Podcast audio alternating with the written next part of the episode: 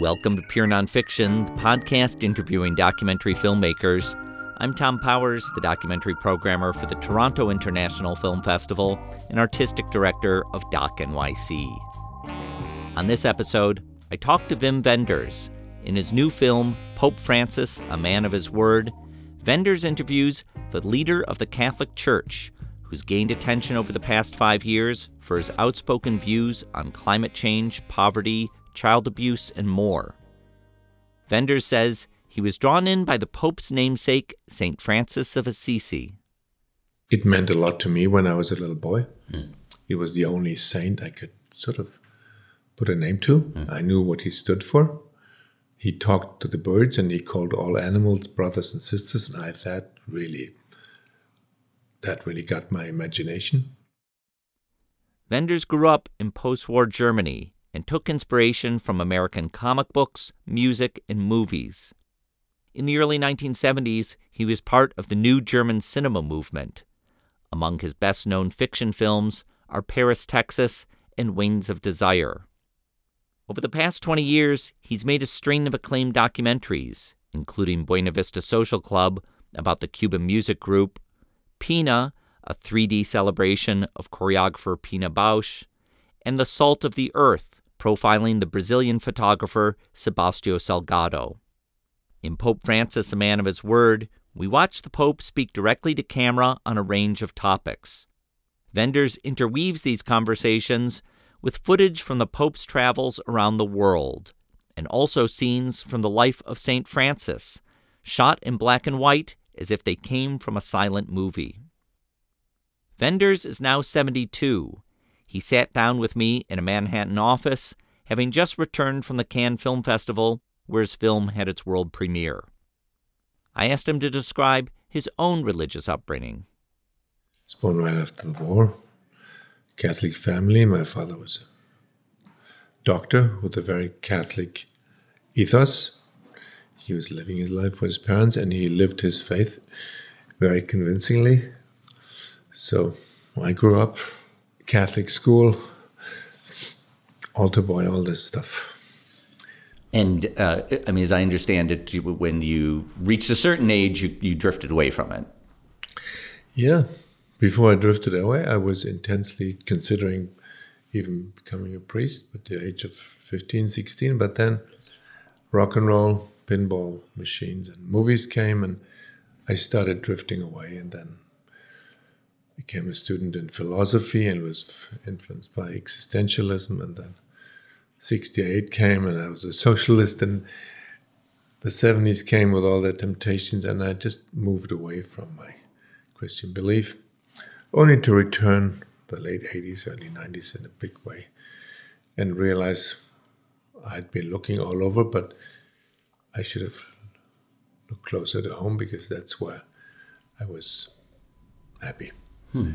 Came back to my Christian belief at the age of fifty or so. And so when you say you went back to your Christian beliefs, was it on different terms? It was on different terms. I was no longer Catholic. I, I converted to Protestantism and uh, lived in America. And that changed it a lot, because American communities are so different from the, the churches I knew in, in Germany.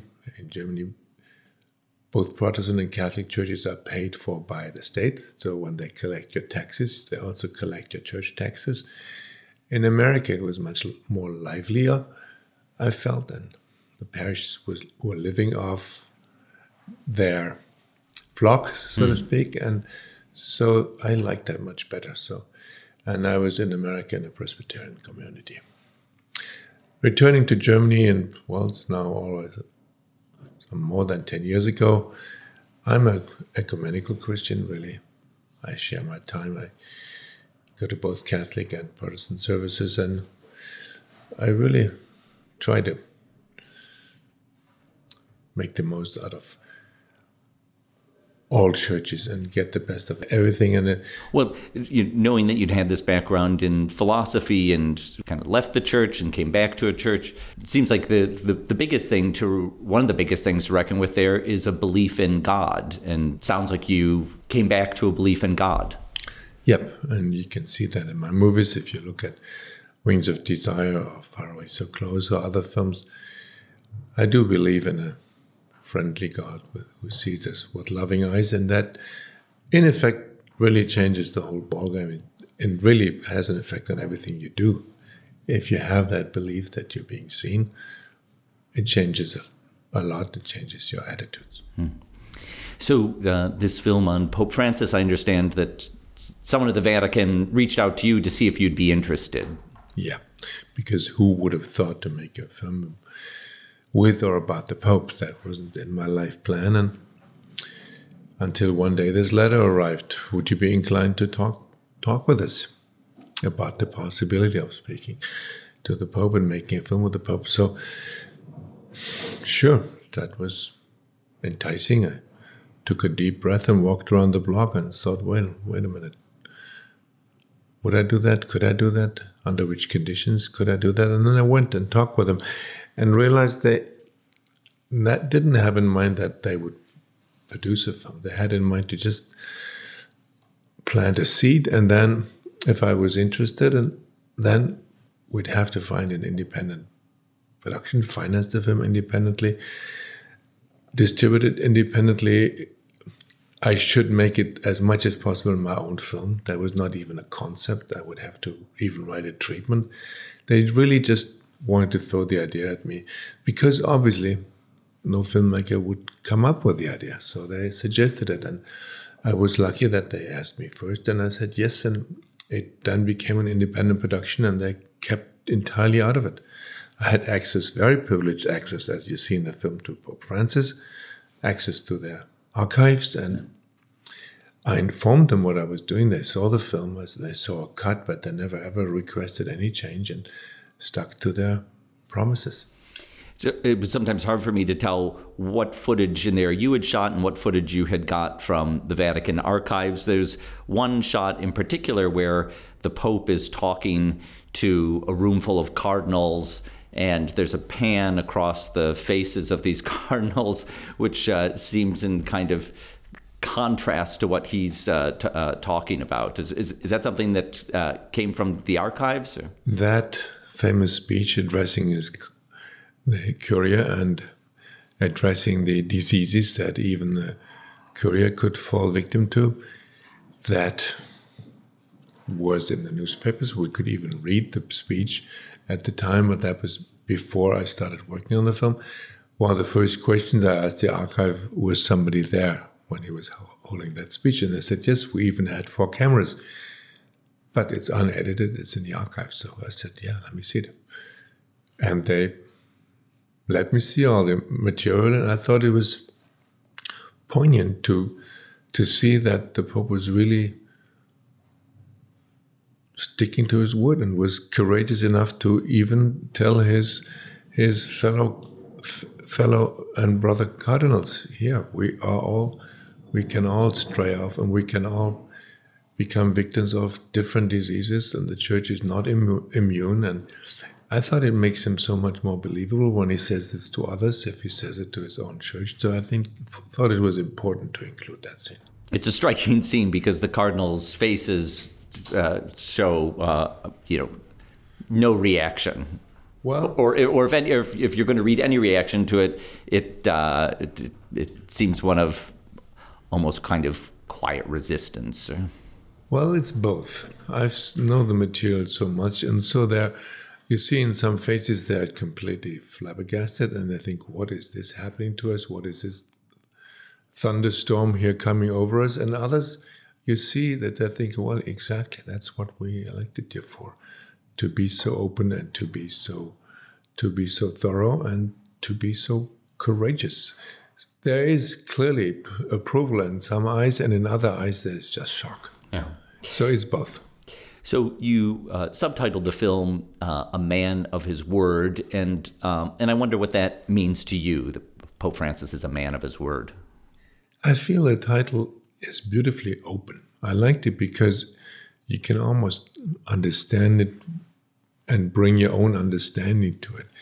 You can understand the his word as God's word, like with a capital H, the man of God's word. But you can also understand that there's a man who who lives what he preaches. There's a man who stands by what he says. There's a man who who doesn't differentiate with what he says and what he does and what he lives. You, and the word is, after all, the center of this film. It's a movie where the word counts more than the images. It's really about the word. The message of the film is is the Pope's voice, and that was the concept I wrote when I was asked in the beginning. I I realized I wasn't interested in a biographical film. I wasn't interested in a film about the man as, as a person, because he's a very humble human being. I thought that's not interesting. What's interesting is what he stands for and his concerns and his issues. So, and they are addressed to all of us through his words. So I centered the film around the words. I didn't have the title in the beginning. The title came somewhere in the middle of the editing.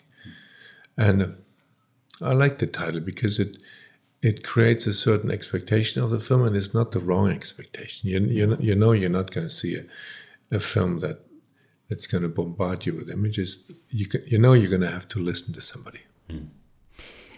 I want to ask about your approach to conducting uh, these interviews.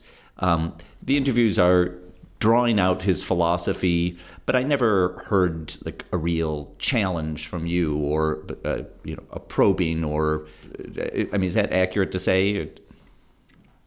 It's accurate to say. I wanted this film to be at the service of this man's word.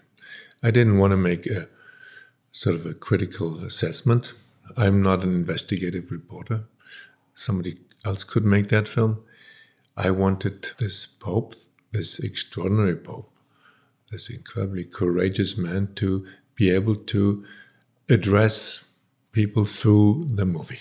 So the, the fact that I had this extremely privileged access of four afternoons, four times, a good two hours, that he was going to talk to me, I figured that is so precious that I cannot just have that for myself and shoot this so he's talking past the camera to me. I didn't want to appear in it. I didn't want this to make a film about my opinion of the Pope. And that is, if you look at it, that's my that's my way of making documentaries. I want this the subject of my film to shine as much as possible and disappear myself. That's how I approach the music of the Buena Vista Social Club. You don't see or hear me in there. That's how I did Pina. This was I did dedicated it to the incredible beauty of Pina Bausch's choreographer, and wanted that to speak for itself, or the photography of Sebastião Salgado.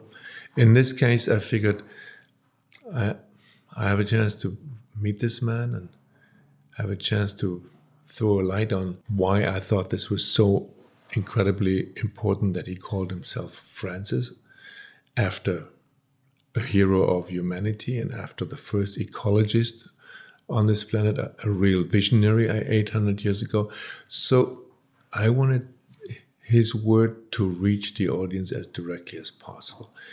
And my face-to-face, I figured, was wasted if it wouldn't be face-to-face with everybody, and if I couldn't, if I couldn't put the audience into that eye contact. So I finally, I had done something a little similar with The Salt of the Earth, mm.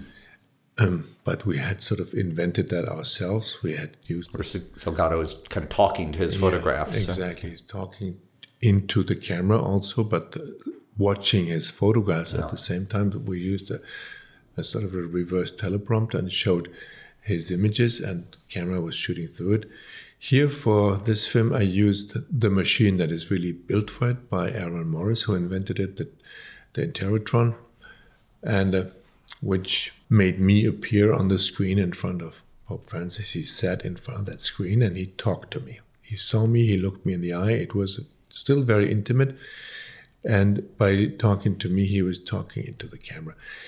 I first expl- had a chance to explain this to him on the first day of shooting. I mean, I didn't see him before. And explained the technology, explained to him how it worked. His first question was, "What? How does this look for you? What, what do you see?" And I showed him my workspace, and I realized he realized it was just the same, only reversed. I saw him on the screen, and he realized that the two of us would still meet very intimately, face to face, but that but there was this technology between us.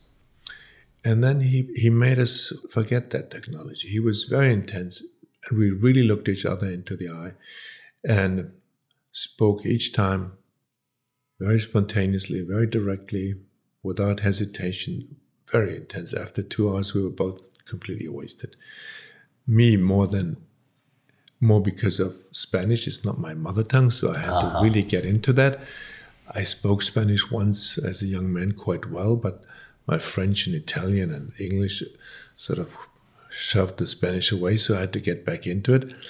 And he, of course, because the whole weight of these interviews was on him, and he understood that I didn't want to appear neither as person or as voice, so he incorporated my question into his answers, and he was very good at that. And can I ask, he was hearing your questions for the first time? Uh, it's not like he had had them before, because he seems so well prepared for them. I think that's who he is. He's willing to talk to everybody. I did send the whole catalog of questions to um, to the prefect of communication, but just to inform them. They didn't know in which order and which questions I was going to ask at what session. And the Pope really answered them spontaneously and sometimes really at length. I mean, I also did the transcripts and subtitled it on my own in English, so I'd really know exactly what he said. Mm-hmm. And all the other speeches that appear in the film that we didn't shoot, I really subtitled everything, so I got very intimate with his word, and that was truly the basis of the film. That was also going to be the dramaturgy of the film, was his word, and it had to come out of his issues. There was no structure. While the only help I had to structure the film was the other things I shot, which was these reenactments. You, you shot these kinds of scenes bringing the life of Saint Francis of Assisi Uh, to, to, to some visualization. When I was watching it, I, I imagined that you had taken these from some old uh, black and white silent movie that I didn't know of, but I've come to learn that you shot them yourself. Yeah, that was a little bit the intention, intention. I didn't want to draw anybody's attention to the fact that we shot it. It, and I wish I could have found this kind of footage. And in the history of cinema, there's about a dozen film, films on Saint Francis, silent as well as fifties by Rossellini, probably the most beautiful one of them, others in more modern films. And I realized none of these films really helped me to sort of, in a condensed form, try to convey what the name of Saint Francis meant in the Catholic Church, but also for humanity. It meant a lot to me when I was a little boy. Mm. It was the only saint I could sort of put a name to. I knew what he stood for. He talked to the birds and he called all animals brothers and sisters, and I that really that really got my imagination. So in a in a way I I knew what that this name stood for. And even when Pope Francis was first introduced on that on that night on Saint Peter's Square, I was You were alert to it. At, I was that. excited. I was excited before we even... Co- before you knew you'd be making a film about him long yeah, before. Yeah, way before that. And before we even saw him, we heard the new Pope, whose name didn't mean anything to me at that moment, but we heard he was calling himself Francis. And that, I thought, was exciting. I was really... He had my attention before we ever saw him, because that was daring. It took guts to take on that name, and it meant... For me, well, it meant if he chooses that name, he knows what we're going to expect from him. Hmm. Um, I can imagine that this film has the potential to reach audiences who have never watched a Wenders film uh, before, and uh, and I wonder if that was on your mind uh, at all. No, that was not on my mind. Who do you know who's seeing your films anyway? Some films are not seen much when they come out and have a life afterwards. Some disappear. You never know. It, you can't possibly think about who who you want to see this film. I knew one thing, though. I knew one thing. This was definitely not a film made for strictly for Catholic audience. This was not even made a, a film made for a Christian audience, as Pope Francis's message is so much to all people of goodwill and to mankind, and as he his concerns really concern us as society as well as a, as people with a, who who are longing for a certain morality in our world at this day and age. So I realized the audience was not Catholic. I, they, my job description also, I figured, was not to make a film for for a Catholic audience. Hmm. I'm curious about your the way you choose to spend your energy uh, as a filmmaker, particularly in the last fifteen or so years. You've gone a, a lot between fiction and uh, and documentary. Perhaps it's been true for a long time, your work, but it, it seems even more intensive in, uh, in the last fifteen years. And I wonder if you think about it that way, and, and you know, I think it's a big undertaking to to pick what film you're going to do, whether it's going to be, you know, a year or so of your life. What is the thinking that goes into making a nonfiction film versus a fiction film? I'm not so sure how much of it is conscious, but some of it certainly is. And whatever film you take on at the age of seventy, I'm now seventy-two, this, this film started really when I started writing the first treatment in the end of his first year in two thousand thirteen. We shot in sixteen and seventeen and edited ever since I started shooting from early sixteen on. So it really took three, four years. And your question is right, how do you choose them? And, and because you know you only have so many films left in you. There's a certain age when you think you have an infinite amount of films that you can do. Not anymore the case. And and it's true that I've been leaning more towards documentary in the last ten, fifteen years. And it's probably, I thought about it a lot. What is my im- impulse here? And it's probably that even my fictional st- films from the beginning had a had very much of a documentary approach. Hmm. Some of my fictional films were shot without a script, even without any script at all, some of them, and were developed on the road. So there is a certain documentarian approach in it. And that is the kind of filmmaking that gets more and more difficult these days. I couldn't get a film financed anymore today, a fictional film where I said, well, guys, I don't have a script. I have a, an idea. And that is entirely out of the question. I was able to do that several times in the seventies. And even Wings of Desire never had a real script. And but that has become so much more difficult. Filmmaking is more controlled today, mm. especially in the fundraising, by control of script, control of content, uh-huh. by people who read, by people who get involved.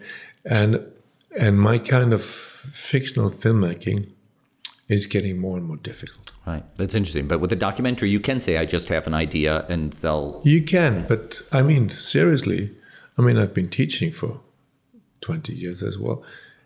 I know that if you do, if you really want to, if you don't have a name, but if you start from scratch and you want to get a documentary done as a young filmmaker, you ex- you're expected to write a script. Mm-hmm. You're expected to write a hundred-page treatment, as if you knew already. I mean, the whole excitement of making a documentary is that you don't know, but and that it's a discovery. But well, all these things are changing these days, and and the whole act of filmmaking gets more and more streamlined and controlled. But documentaries are really wide open still, and in many ways more adventurous as a process and more open. So I have, in the last ten years, dedicated more time to documentaries than fiction. So as we're talking about film, I think of your film Room six six six, uh, filmed at the Cannes Film Festival in the early eighties, where you're asking different directors to reflect on the state of cinema at that time. Uh, and I wonder if you were to you know, remake a version of that film today, what would the questions you'd be asking about cinema today? There wouldn't be as so much about the future of storytelling, because that is definitely going to go on. There'd be more about in what form are we going to do this in the future? And uh, are we all going to end up alone in front of our monitors or home screens? Are we all gonna gonna end up seeing content? And that is the new film, mo- that is the new term for movies, mm. content. Are we gonna all see, getting used to seeing content alone? Are we, is this process that we have been watching over the last twenty, thirty years of a constant alienation and a constant reduction of social events and of so, and of social activities towards lonely activities, I mean, in front of computers and on our devices and our iPads, and you call it. And, and cinema was such an incredibly social activity when I started being aware of it. It was, it was like going to church. It was co- communal experience. And it still is today, but that communal experience is being saved more and more to blockbuster movies mm. and the independent expression and all other forms of movies. They are more and more disappearing from theater context. It's very privileged that a film like mine right now, A Man of His Word, actually gets to theaters. A lot of the films I've seen over the last two, three years that I really liked don't have that privilege. Mm. A lot of more experimental films and a lot of talent now work in movies that have different forms of ex- exploitation. And that would be my most burning questions. Where is that going to take us? What is going to be the form, the re- the kind of reception that movies and storytelling and images, it, where is it going to go to? Are we going to go... Are we going to all be more and more lonely in order to receive these messages from other people, or stories, or or fairy tales, or or documentaries? So very reality-driven things. Is this is this is there a chance that in the future people can still enjoy the traditional movie experience, mm-hmm. or is that going to go down the drain? That is important, important, I think, because it, in the end, influences the so-called content. When you say that, it makes me uh, curious. Uh, what are the documentary makers today that um, that you look to or feel excited by? Not to put you too much on the spot, but I just wonder if there are any that come to mind, or any films that come to mind that um, that, that impress you. The beauty is today that many people can do things and with little means. And people can make amazing documentaries, and they really don't have a big machinery behind them. They can shoot it with consumer technology. They can edit it on their own. I've seen a little from National Bird. I don't know if you saw that. It's about National Bird, yeah. Did, did you sign on as executive producer or yes, something like that to that yes, film? Yes, because yeah. she came to me and showed me the film, and I realized this is not going to get seen much, and Aaron Morris and I sort of stood behind it. But it was made with peanuts, yeah. you see. It was made by a courageous young woman who who got this really important film together. And in a contemporary landscape, there is other films like that. There is lots of films like that. Wherever you travel in Europe, um, even in Africa and Asia, you, you see filmmakers who understand the chance of today that they can make aerial shots with a little thing they buy for peanuts and a drone, and they have four K cameras, and they yeah. and they can edit it at home on their computer. So there is more and more movies, exciting movies, reality-driven movies all over the planet. But the difficulty now is to get seen. The difficulty is to find the outlet and to get the attention. And I was just one example I men- mentioned with National Bird, yeah. because I saw it and it could just the world have disappeared. Um, so for my last question, you, you've had a long relationship to America. You've made films in America. You've lived here. You took early inspiration from uh, American cinema.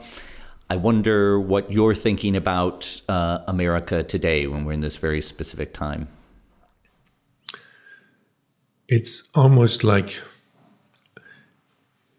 America is always seen from Europe, and w- when you watch it from outside, it's almost a little science fiction. For me, the state of America is almost like what the rest of the world is going to catch up with. And uh, that is worrisome at this moment. And we see already in Europe that a lot of the governments start having national tendencies. We are a country, Germany is a country with eleven borders. So we are the country with more borders than anybody else. And more than half of these borders are already with countries who now really openly uh, are representing the America First um, motto in their countries. Hungary first, Poland first. And the return of nationalism is an extremely painful thing.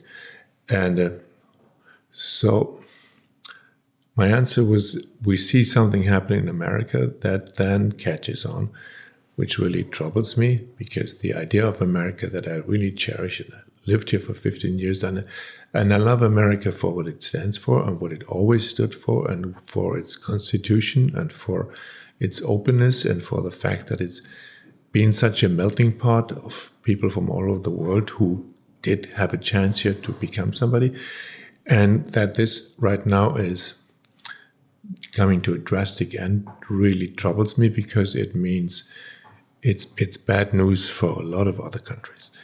And the return of nationalism for me is a disease that I did not, I thought we were over this. When we moved into the twenty-first century, I thought this was behind us.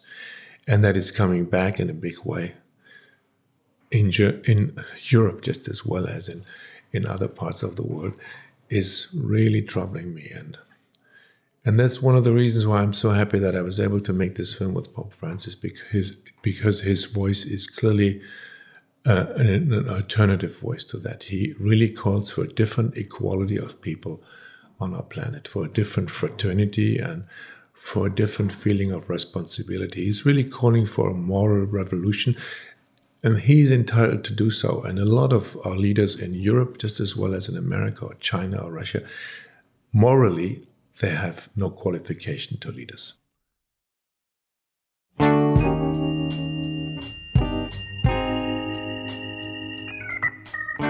want to thank Wim Wenders for speaking with me. His new film, Pope Francis, A Man of His Word, is now playing in theaters, distributed in the U S by Focus Features. Thanks to our team. Series producer, Sarah Modo. Sound mixer, Tom Micah. And web designer, Cross Strategy. Our theme music is composed by Andre Williams, and our executive producer is Rafaela Nehausen. I'm Tom Powers. You can follow me on Twitter at T H O M Powers. I invite you to listen to our short-form podcast, Documentary of the Week from W N Y C. You'll find over one hundred sixty documentary recommendations. Pure Nonfiction is distributed by the TIFF Podcast Network. You can read our show notes, learn about live events, and sign up for our newsletter at pure nonfiction dot net.